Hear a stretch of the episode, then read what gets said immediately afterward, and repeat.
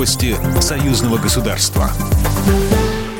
Здравствуйте, в студии Екатерина Шевцова. Взаимодействие Беларуси и России в сфере спорта является правильным путем развития, заявил министр спорта и туризма Беларуси Сергей Ковальчук в ходе официального визита министр спорта Беларуси и России в Смоленск, передает Белта. Совместная коллегия Минспорта уже дает результат. Мы обсуждаем различные форматы взаимодействия. Примером этому может служить биатлон. После отстранения наших спортсменов мы организовали соревнования в Уфе и Раубичах. А в этом году уже прошел турнир по летнему биатлону.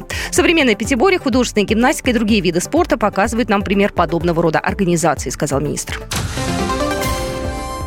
Создание белорусско-российского научного кластера на базе БелАЭС анонсировал член Комитета по международным делам Совета Федерации Федерального собрания Российской Федерации Григорий Рапота.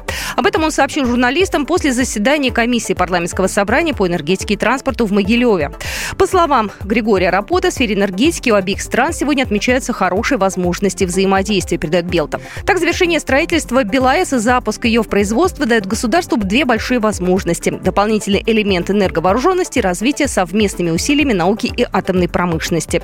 Не зря Постоянный комитет союзного государства работает над созданием научного кластера, который будет базироваться вокруг этого ядерного атомного производства.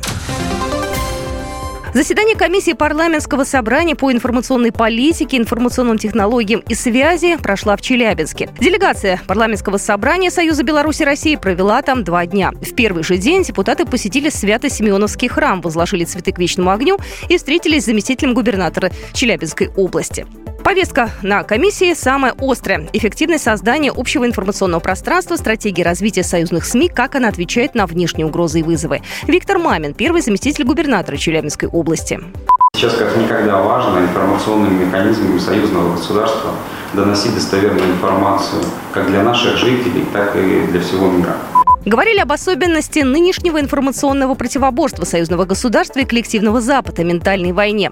Маргарита Павлова, член комиссии парламентского собрания по информационной политике, информационным технологиям и связи.